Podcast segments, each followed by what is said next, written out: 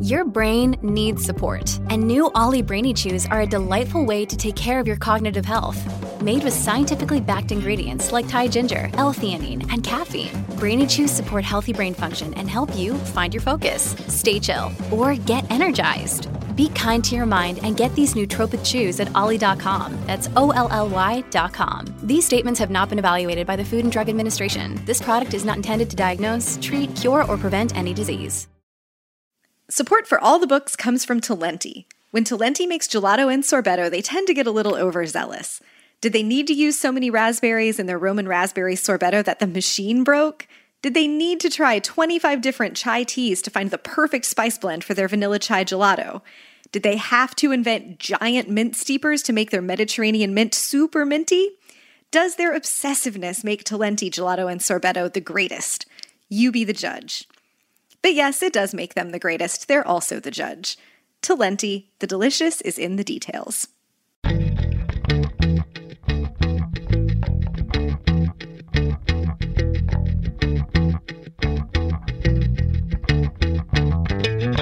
You're listening to All the Books, a weekly show of recommendations and enthusiasm regarding the week's new book releases. This is episode 124, and today we are talking about books being released on September 12th, 2017, and more.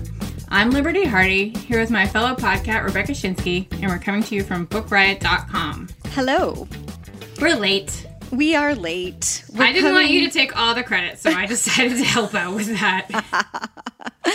Yeah, we're late. I got back from vacation on Monday, which is normally when we record. You have been a little under the weather, so it's Wednesday morning, but you know, these books are still new, they're still fresh. The pizza is still warm. Uh, I think it's it's going to be all right. Yeah, okay. But then you, I'm, news. I'm, I'm assuming that you had a, a great trip. I did. I had a wonderful trip. Um, it was it's kind of smoky in Wyoming right now from the wildfires happening Ooh. like all over the west.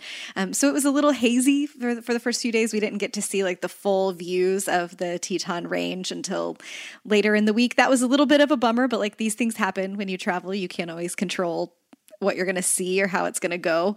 Um, You but we can't did have a control the really- weather? I can't. I have some powers. I Oh. can summon moose. We did see several moose, and I'm convinced it's because Bob and I did our moose call. Um, so we saw several moose. We did a bunch of great hikes. The moose call is a real thing, but I'm not going to demonstrate it on this podcast. Come on. Uh, we went paragliding, which was awesome, and fly fishing, which I really enjoyed. I was a little worried that I was going to be frustrated uh, by like it's so different from regular fishing. You have to move your body in a completely different way.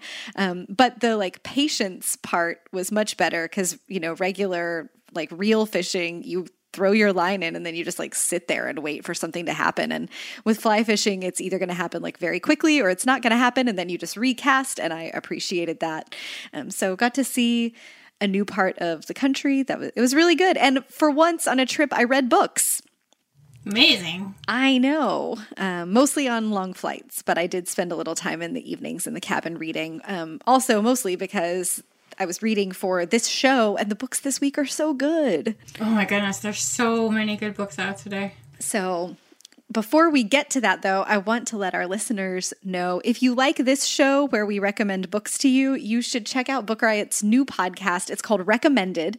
It's going to come out once a week and it features interesting people, each recommending a book that they love. It's a short show. The episodes are 15 to 20 minutes total, and each one features two people. So you'll get like seven or eight minutes of someone talking about a book they love. We'll have a teaser for the first episode in the link um, or a, a link to the teaser for the first episode in the show notes here. Uh, so click on that if you want to check it out. That first episode features Samantha Irby and Robin Sloan, uh, both of whom we've talked about on this show. So they'll each be recommending a book they love. The second episode features Celeste Ng and Tara Clancy who we also love on this podcast. And I got to interview Tara Clancy. You won't hear me, you'll just hear her, but it's a great interview. She does a great recommendation. There, this show is going to be a lot of fun. Uh, so check out the teaser for the first episode of Recommended. It's in the show notes below. And don't forget to click subscribe in Apple Podcasts so that you can, you know, get notified every week when new folks are available to recommend books to you. We have some awesome authors lined up for it. Yeah, it sounds incredible. It's going to be really good. All right, Lib, kick us off this week.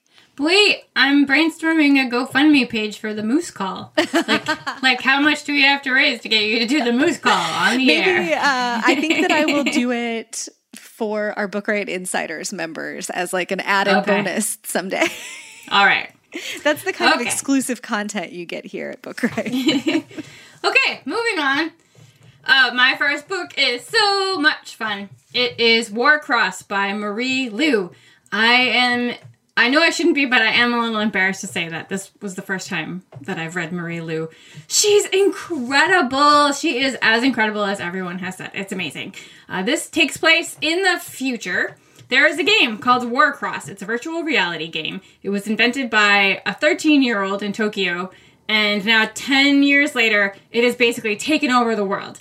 The, you know, there's hundreds of millions of people play it all day. People, you know, gamble in it. Like there's like little like black market parts of the game. Um, the the best players are celebrities, like huge celebrities. their images on the side of buildings. Like it's a big deal. It pretty much consumes everybody. And there's a young woman named Emika. She has a lot of troubles. Um, she should be in college, but instead her life took a different turn. Her father died. Um, she's had to pay off his gambling debts. She's a genius. She's great at hacking things, but she gets arrested, and so now she has a criminal record, which makes it hard for her to get hired to do anything. Most of her equipment is faulty, and she's working as a bounty hunter because there are so many people like breaking the law, but like not like bad, like gambling in the game that they need other people to help them out. So she goes and collects these people who are who are wanted for like gambling, and she's trying to work off debts, but things aren't going very well. So, like one night though, she's watching the opening night of the year's games, you know, over the Warcross games. Um, and long story short, she accidentally hacks herself into the game. Ooh. Um, and she's like, "Oh, I'm going to jail. That's that's it. I'm going to jail." Um, but instead, her idol, her heartthrob, the boy that she has been pining for for ten years, Hideo Tanaka, who is the inventor of Warcross. Like I said, he invented it when he was 13. He's now 23. He calls her and she's so excited. And he has a job offer. He says that he wants her to come to Tokyo and become a spy for him. That he thinks that there's something weird going on at the games and he needs somebody to sort it out for him. And what she uncovers is a much bigger, far reaching, more complex, sinister plot than she ever could have imagined. Um, it's so much fun it's action packed like nonstop like just incredible. Um, and it's there's going to be another one at least one more i know that i know of. Um, so like it ends and it like there's a resolution but of course there's like some things that are like left a little open because there's going to be another one. And i used to always be like i don't want to read books until they're all out but i'm so glad that i don't really follow those rules anymore because this was so much fun. I'm glad that i read it now. Again it is called warcross and it is by marie lu Oh man, my first one this week is also really awesome. I just tore through it. You talked about it on our fall books preview. This is undeniably one of the biggest books of the year. It's Little Fires Everywhere by Celeste Ng. She is the author of Everything That I Everything I Never Told You um, from a few years ago, and this is another really fantastic memoir that deals with some of those same uh, issues of big family secrets and identity and fitting in or not fitting in. Um, it's set in Shaker Heights, which is a neighborhood in Cleveland that's a planned community. Um, and it's basically about the tension between two families that exist in this community. One are the Richardsons. Um, they are exactly what you would think of wealthy people who live in a planned community. She writes for the local paper. He's a lawyer. They have four kids. Um, everyone is very polished. And by all accounts, like this family looks to be pretty much perfect from the outside. The youngest kid, Izzy, though, when the book opens, has just set the family's house on fire. Uh, and the rest of the book is a rewind to what leads up to that moment. I love books that are constructed this way, where you get the big event first, and the rest of the book is a how did we get here. Um, so I was history. exactly that's what I was thinking of. Um, I just love that setup. Um, so I was I was predisposed to really enjoy this book, but Celeste Ng's writing is just incredible.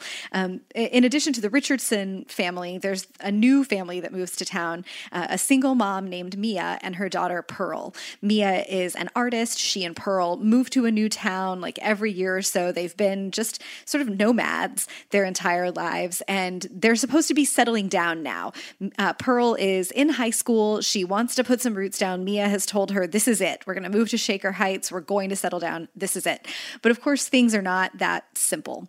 Um, Mia has a coworker at a local restaurant who she finds out gave up a baby um, a year or so ago, and that baby is living with another local couple who had adopted her after she was given up. Um, but since the baby was not given up through traditional means. Uh, it wasn't a formal adoption, and now the mother wants the baby back. Um, and the baby is Chinese American. And so there are questions too of should she be with the wealthy white family that could provide her with the kind of life and opportunities that, you know, seem to be the kinds of things that every baby should have? Or should she go back with her mother, who is a single mother who's struggling? She's an immigrant, but she is her real mother and she can convey her heritage to her. The town is sort of torn up over this controversy about the family. And it's set in the um, early to mid 90s.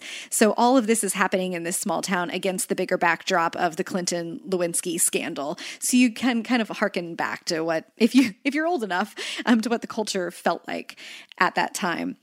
This is so nuanced. The book moves between a bunch of the characters' perspectives and experiences. Um, and Celeste Ng handles the white lady who makes very bad ethical decisions just as deftly as she handles the teenagers who are sort of stumbling through figuring out their relationships and their identities and making some really adult decisions and difficult decisions, um, keeping secrets from their parents, parents keeping secrets from each other and from their kids. It's just so, so good. There is so much to chew on. I don't want to give away any more of it, but it's called Little Fires Everywhere by Celeste Ng.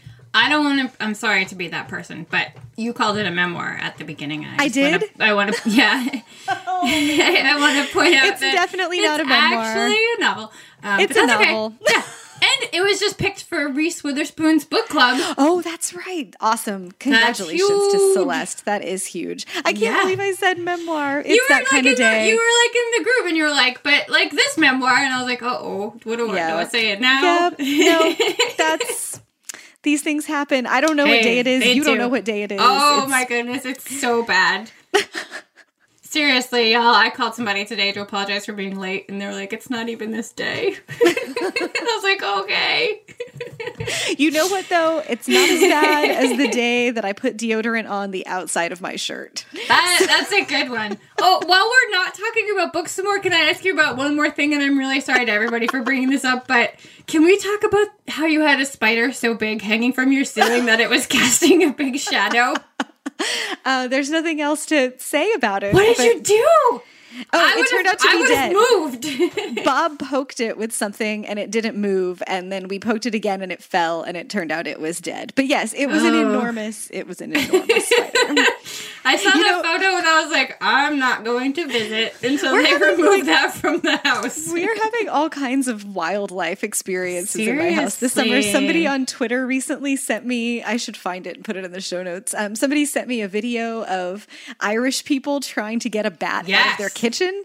And they were like, surely a million people have sent this to Rebecca Schinsky already after my bat experience. And that person was actually the only one who sent it, but it was really? hilarious. Yes. Oh, yeah. They like, were on the Jimmy Kimmel show the other night. I mean, they're like famous now. Oh, that's, it's so funny. It was like, well, we were a lot swearier when, it, when there were bats in our house. Really? Um, I can't yeah, imagine. I know, right? Shocking. now that the weather is cooling off, hopefully the summer critter invasion is over but i mean who knows what the fall will bring. I'll probably like have raccoons next. Okay i swear we're going to talk about books again. But first boobs! That brings me to today's first sponsor. It is third love. Look it's no secret that bra shopping is a drag. I would rather curb stomp a puppy or hang out with Nicholas Sparks than go bra shopping. I mean, I just really I hate bra shopping. Uh, but you can skip all the hassle and find a perfect fitting bra in minutes if you check out Third Love. You just take Third Love's online fit finder quiz and they'll recommend the bra that's the right size and shape for you. I obviously you've you've all heard us talk about this a million times. Third Love is the best. I had a friend the other day. He was like, "Could you tell my sister about that bra that you wear?" And I wasn't even like weirded out because I knew exactly what he meant. Like, yes, yes, I'm gonna start wearing like a big T on my shirt on my chest and just tell everybody about Third Love. Um, but because they're, they're just so comfortable, and I've never had a bra that fits so well, and it doesn't make me like all stressed out by the end of the day because it's squeezing my insides up into my skull. And they're just they're so good and they're they are really serious about helping you find the perfect fit. That's why it is the only lingerie brand that offers bras in half cup sizes. And best of all, you can try one of their amazingly comfortable Third Love bras for free for 30 days. You just pay $2.99 for the shipping. You can do whatever you want with it. You cut the tag off, wash it, wear it. You do everything that you would normally do in a third love bra. You know, like you you went what was it? You went traveling. You were mm-hmm. wearing yours, and you were like, this was the best because usually it's so uncomfortable. And I was like, what do I do in mine? I, I sleep in it and I lay around and read books. That's what I do in mine. It's awesome. I did actually take it for a walk outside into the hammock the other day. That's about as as far as it's made it out of I'm the house. I'm envisioning you with like an animated bra on a leash, like taking your pet bra for a walk around the corner. oh, I was so mad because I went out into the hammock and like all the sleeves are cut off my t-shirts because Mac from It's Always Sunny in Philadelphia is my fashion idol apparently, and I got a mosquito bite like right above my bra strap, and was and so like every time I moved, I was like, mm, it's making me crazy. Anyway, I digress. But seriously, Third Love, so comfortable. And if Third Love, the Third Love bra isn't your new favorite, there's no problem. You can return it or exchange it for free. Uh, so go to thirdlove.com slash books to find your perfect fitting bra and you try it for 30 days. That's thirdlove.com slash books to try your new favorite bra for free. We will have a link to it in the show notes and we thank Third Love for sponsoring. All right, all right. Okay, we're going to talk is... about books again now? Yeah, yeah, let's go back to books. I mean, for a little bit. Who knows what else is going to happen? Okay, I have a good one. And I think I mentioned this one on the preview show too. They're all like coming out like right now, apparently. Mm-hmm. Yeah, this uh, is a huge week. Yeah. It is Bluebird, Bluebird by Attica Locke. She is awesome. She has written a few mystery books. Um, and she also is one of the writers for Empire, and this is a new book, a new, hopefully, series about Darren Matthews, a black Texas Ranger in East Texas. When the book opens, he is in a bit of trouble. He has had to make a difficult decision between his job and his roots, and it has gotten him into trouble, and he's on suspension. Um, he receives a call from a friend of his from when he was in school who now works for the FBI, and he says, I need you to go down to Lark, Texas. Since you're not doing anything, um, you know, could you go check out this this problem for me? It turns out that there have been two deaths in a few days in this very, very, very small town. Uh, the first was a black Chicago lawyer, and a few days later, a local white woman. Um, now, so he's like, okay, you know, I'm not doing anything. I'll, I'll go check this out. So he gets down there, and he's basically surrounded by good old boys. Um, not just good old boys, but also the Aryan Brotherhood. So he's really excited to be there. Um, he talks to the sheriff of the town. The sheriff's like, oh, the lawyer's death was an accident, even though, like, all things point to it not being an accident. You know, he's just like, oh, it was an accident, but somebody obviously murdered this white woman to take revenge. Um, and he's trying to, like, make it a racial thing, and he's trying to get Darren out of his town. But Darren wants to get to the bottom of it, not just because he wants justice, but also because the lawyer's widow is there in town now and he's very drawn to her. She's very attractive and charming, and he wants to find out, you know, what happened to her husband. And so he spends time in this town, much to his own detriment, um, trying to solve the crime. And it's just, it's, it's not like, it's not slow moving, but it's, it's like, it's like a perfect pace, and it's so smart. And the ending of this book like I was like, that was really good. What happened? But then something else happens at the end, and I was like, what? Like, and then I called my friend, and she was like, what? Because she read it too. and so we're super excited, hoping that means that there's going to be another one. Um, but it's just, it, like I said, it's so smart and and uh, not fun. I mean, death, murder, not fun usually, but it's excellent. It's again, it's called Bluebird, Bluebird by Attica Locke. Right. This like this episode is solidly in my wheelhouse. I have a good novel, I have a good nonfiction, I have, you know, another I, I, have a good memoir. Uh, actually i have two good memoirs. Uh, but the my next pick is my good nonfiction sort of self-helpy. It's braving the wilderness by brene brown you listen to this show, and so you know that I love Brene Brown. She is a sociologist and researcher who studies um, shame, vulnerability, resilience, and essentially how we need to live in our lives to feel happy and to be connected um, with each other and to have all those things that make us feel good. And connection is one of them. Um, this book, I think, comes at a really important time, and you can tell that it was written informed by the moment that we're in. Um, she was inspired to start thinking about this years ago when she read a Maya Angelou quote, um, where in an interview, Maya Angelou says, I think it's with Charlie Rose, she says, You are only free when you realize you belong no place. You belong every place, no place at all. And this like stuck in Brene Brown's mind for years and it made her mad because she was like, no, we need to feel that we belong. Having the feeling that you belong is really essential to human happiness and to human health. So, what does this mean?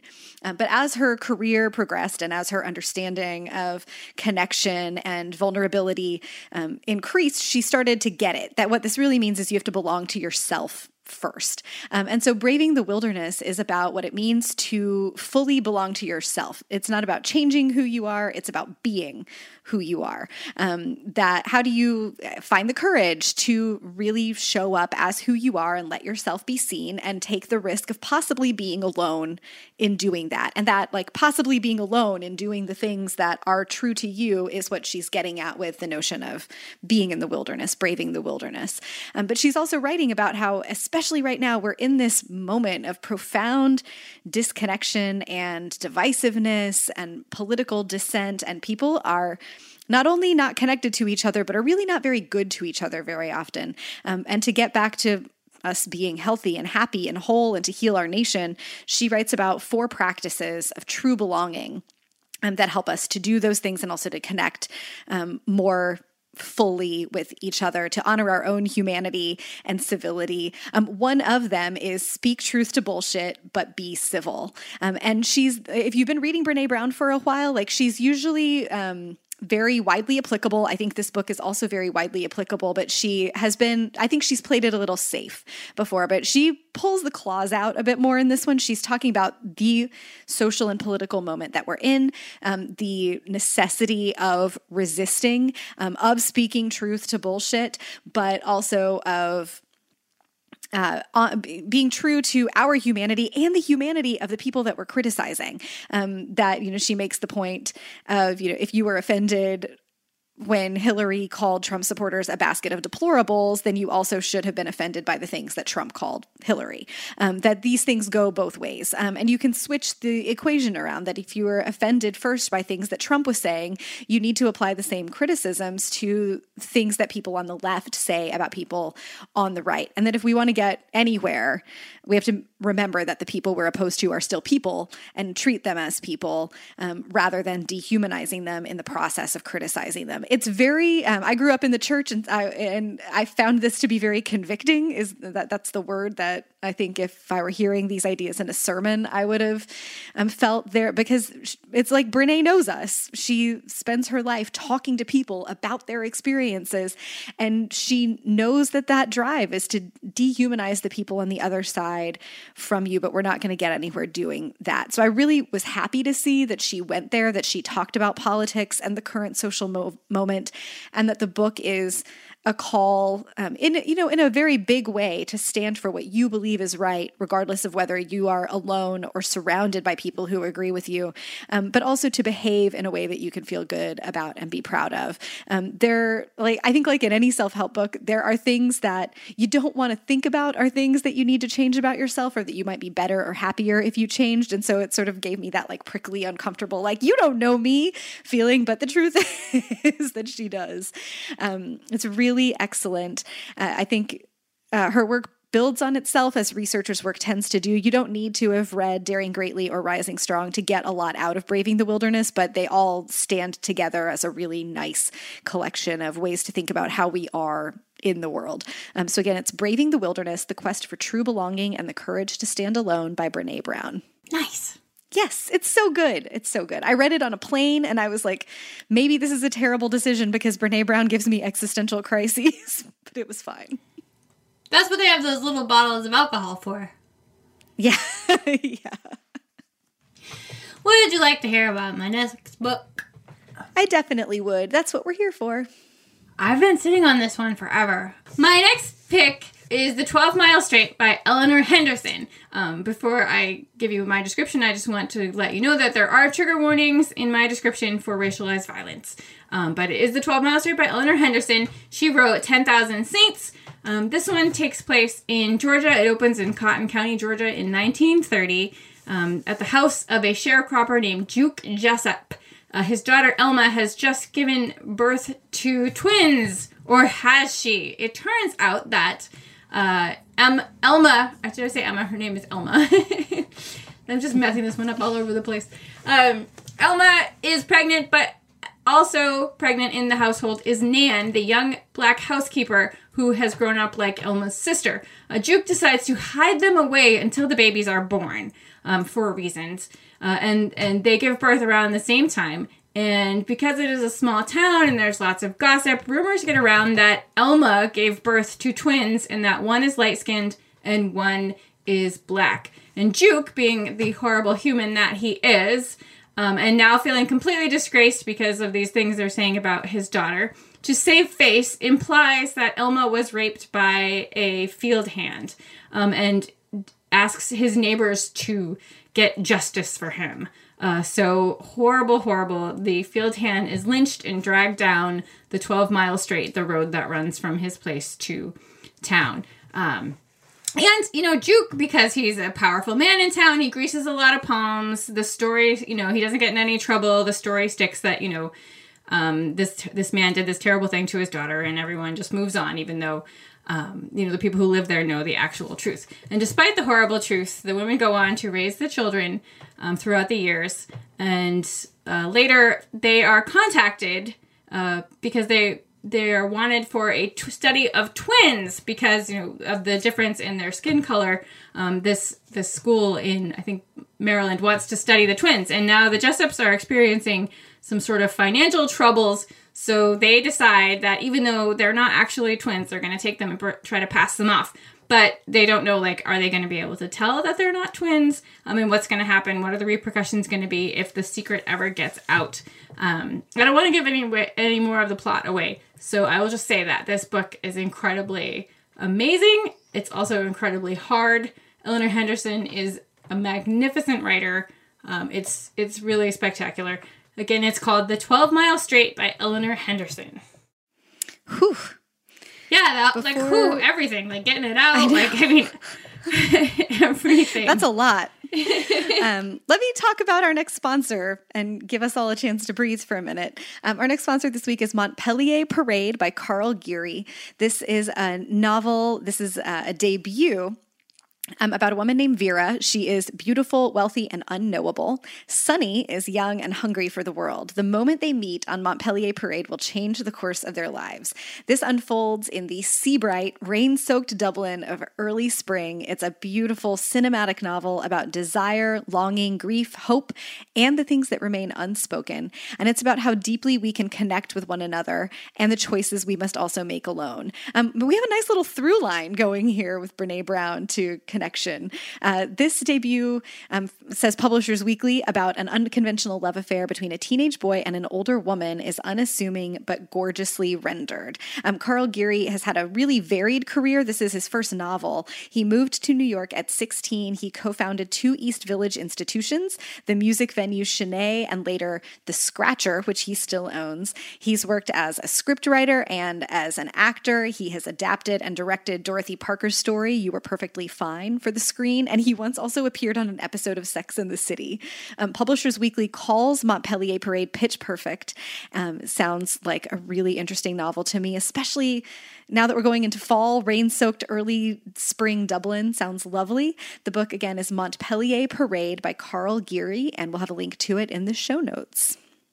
Okay, this is my tough one for the week. I also Ugh. read this in the airport, You're and that crazy. was I know, I know. Bob, Bob was like, "What are you reading?" And I was like, "It's a dog memoir." And he was like, "Why are you reading that in the airport?" like it's called afterglow a dog memoir by eileen miles um, i do not recommend reading this when you have been hiking at altitude and are under rested and emotionally compromised in the airport that was a bad decision but reading the book overall was a great decision eileen Miles, if you know her is a poet, an essayist. She is very frank and forthright, but also her writing is creative and really lovely. And this is a book about her pit bull, Rosie, that she adopted in 1990 from a litter on the street, and about the 16 years, 16 years, that is such a good dog life that they shared together, during which uh, Eileen Miles was devoted to Rosie in a way that she was never devoted to any other relationship that she had had previously, right up through Rosie's final days. the book, I know, I know. Like I had to practice talking about this. I described it to Bob on the couch last night so that I would could try not to cry on the show. So the dog does die early in the book. Um, we know from the very beginning that she's writing this. Like the dog died in uh, 2006 and she was writing the book in 2016 so she's also writing it with a decade's worth of reflection on what rosie meant to her. Um, but through the lens of her relationship with rosie we learn all about Miles's life, about um, the ways that she struggled with intimacy and relationships, um, about what her life was like as she became increasingly well known and something of a celebrity, about alcoholism and being in recovery, about her own family's history, and about how she dealt with the grief of losing this dog.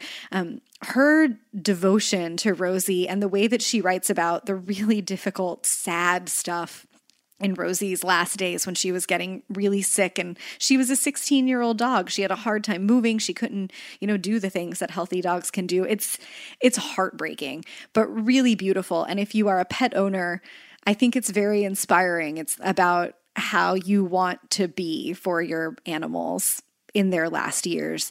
Um, but man, it's I'm tearing up now. It's um, it's tough, um, but it's really really beautiful um, and well worth a read. Um, it's not a surprise that this is a book that deals with a dog's death. It's not, you know, 300 pages of narrative where the death hits you on the head at the end.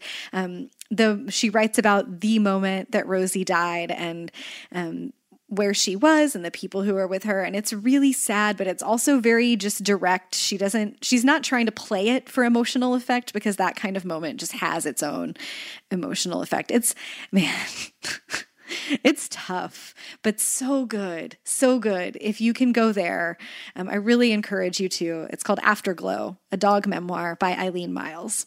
please save me liberty. I hate you Yeah, I don't think I could do it. You're brave. I don't. I don't know.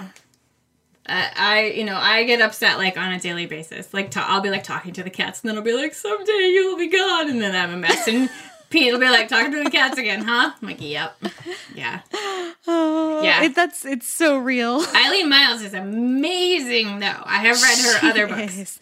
She's incredible.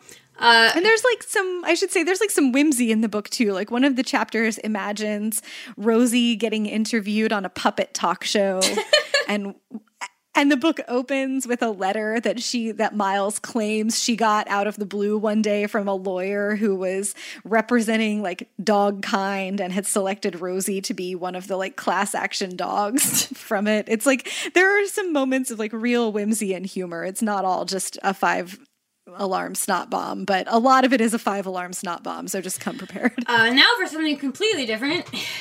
My last pick is nonfiction. It is Ranger Games, a story of soldiers, family, and an inexplicable crime by Ben Blum. Uh, it's about a man named Alex Blum. In 2006, he was a 19 year old Army Ranger. He grew up in Colorado. He wanted to be a hockey player. He was not the smartest, he was not the best on the team, but everyone would say that he worked the hardest, he didn't drink, he didn't do drugs, he was the responsible one when his friends partied, he volunteered. He was just like a stellar, stellar student. He was the kid that like every parent wanted to be their child. Like he was exceptional. And for his whole life, all Alex wanted to do was be an Army Ranger. He grew up with a grandfather who had fought in World War II and told him stories. Um, he was obsessed with Stephen Ambrose books and watching, you know, Saving Private Ryan. And he spent like $5,000 of his own money on books about the Army and he studied all the techniques. But what he most wanted to be was an Army Ranger, which is a very hard thing to be. Not many people who apply themselves get to be one, even when they're in the Army. Um, but he goes to school he gets through school. He is one of four people out of 60 who get to be an Army Ranger that year. And so, like, this is a big deal. This is his whole life, and he's achieving his dreams. Um, and then, so he's now stationed in Seattle. It's 2006. The Iraq War is going on, um, and two days before his his group is supposed to be deployed to Iraq, um, he is involved in a bank robbery.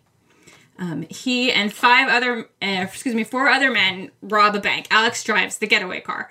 Um, and his family is stunned. His community is stunned. Everyone is stunned. Here's this kid who worked his whole life, this like straight laced, upstanding citizen, worked his whole life for this dream. And like a few months later, he blows it, you know, driving the getaway car in a bank heist. And no one can believe that he did this. No one, no one can believe it. So his cousin, Ben Blum, the author, he decides he's going to investigate because like no one can understand what has happened here. Uh, and it turns out to be this like story of toxic masculinity and brainwashing. Alex originally says that he thought it was an exercise. He actually thought that robbing the bank was a ranger exercise that he was taking place in. And you don't say no to your commanding officers because the guy in charge was his sergeant. And so he went along with it, thinking like you don't turn your back on your brothers and you do whatever they tell you to do. And so he drove the getaway car in a bank robbery.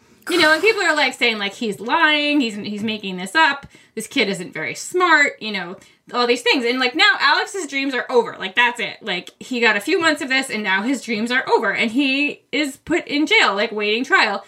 And he has some time to like reflect on, you know, what has happened in his life.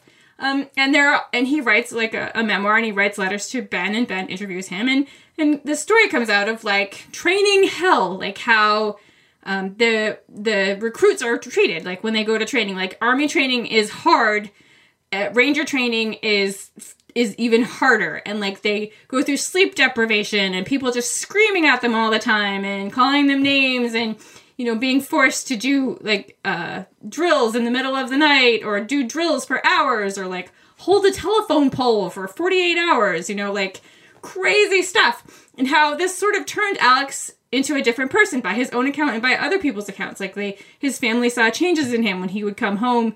You know, he was withdrawn and he was different and he didn't seem like the same person that he was. Um, and so we learn about that. We also learn about the man with the plan, Sergeant Sommer, and how he he was from Canada. He came down to be an army ranger. Again, also his dream. He was a little more, shall we say, unbalanced. Um, he was very manipulative, um, by by lots of accounts. Uh, he was already in Iraq for one tour of duty. Um, his mom said that he had PTSD. She was very worried about him. Uh, she had actually called his his commanding officer and said, you know, I'm worried about my son. I think that, you know, something happened to him when he was in Iraq and we have all these problems. And his commanding officer went to him and said, if your mommy calls again, you're going to be doing more work. Um, like that's how they they responded to her concerns, you know. And, and later on, he robs a bank, you know. And um, but like he fled back to Canada, and like a couple of the other guys disappeared, and like it was like this big and involved like story.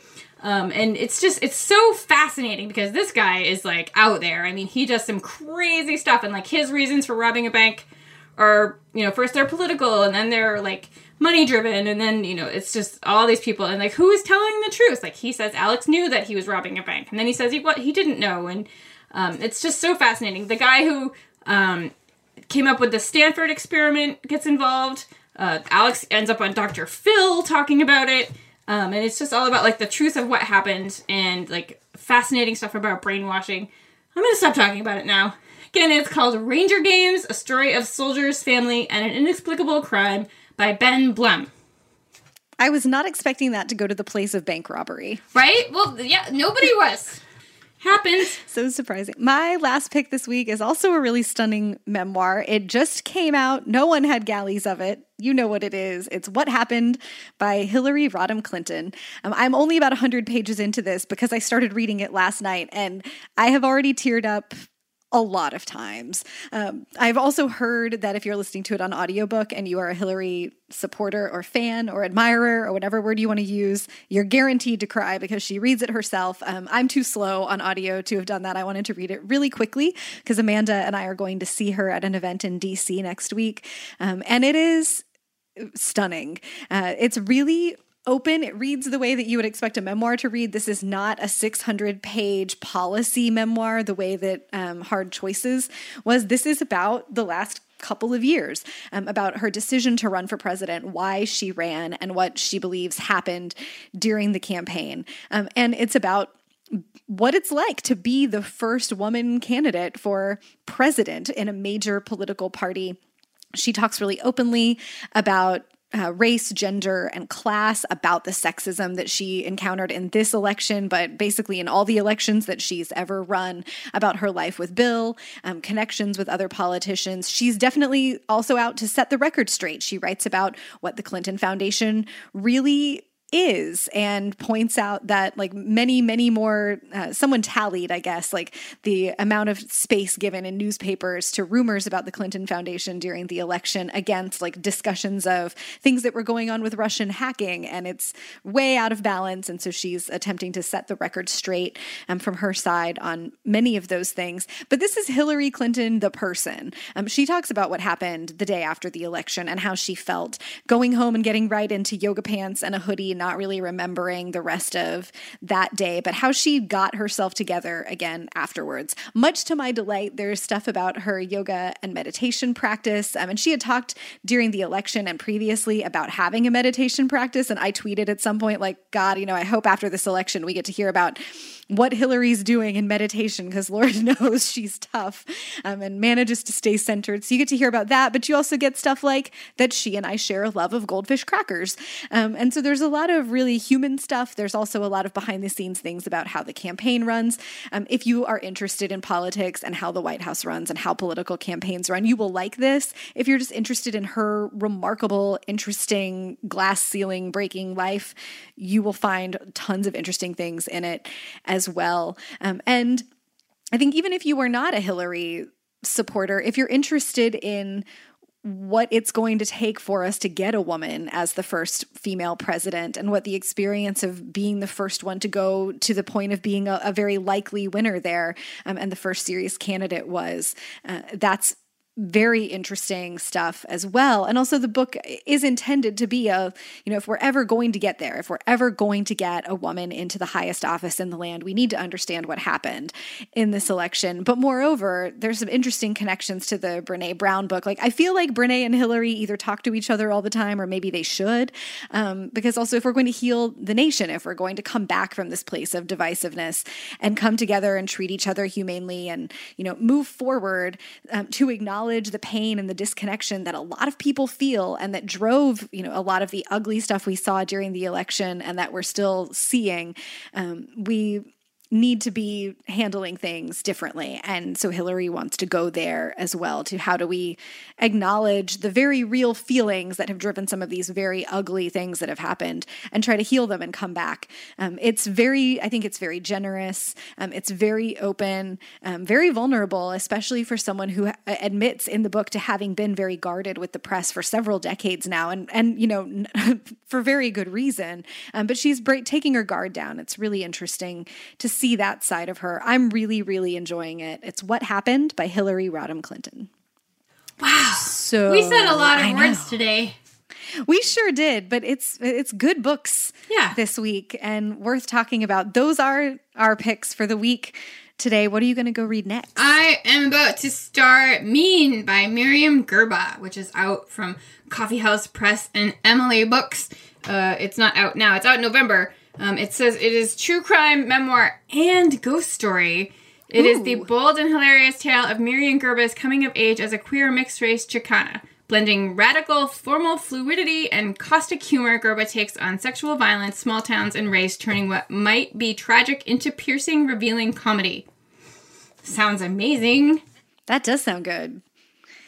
I am going to read Curry, Eating, Reading, and Race by Naben Ruthnum.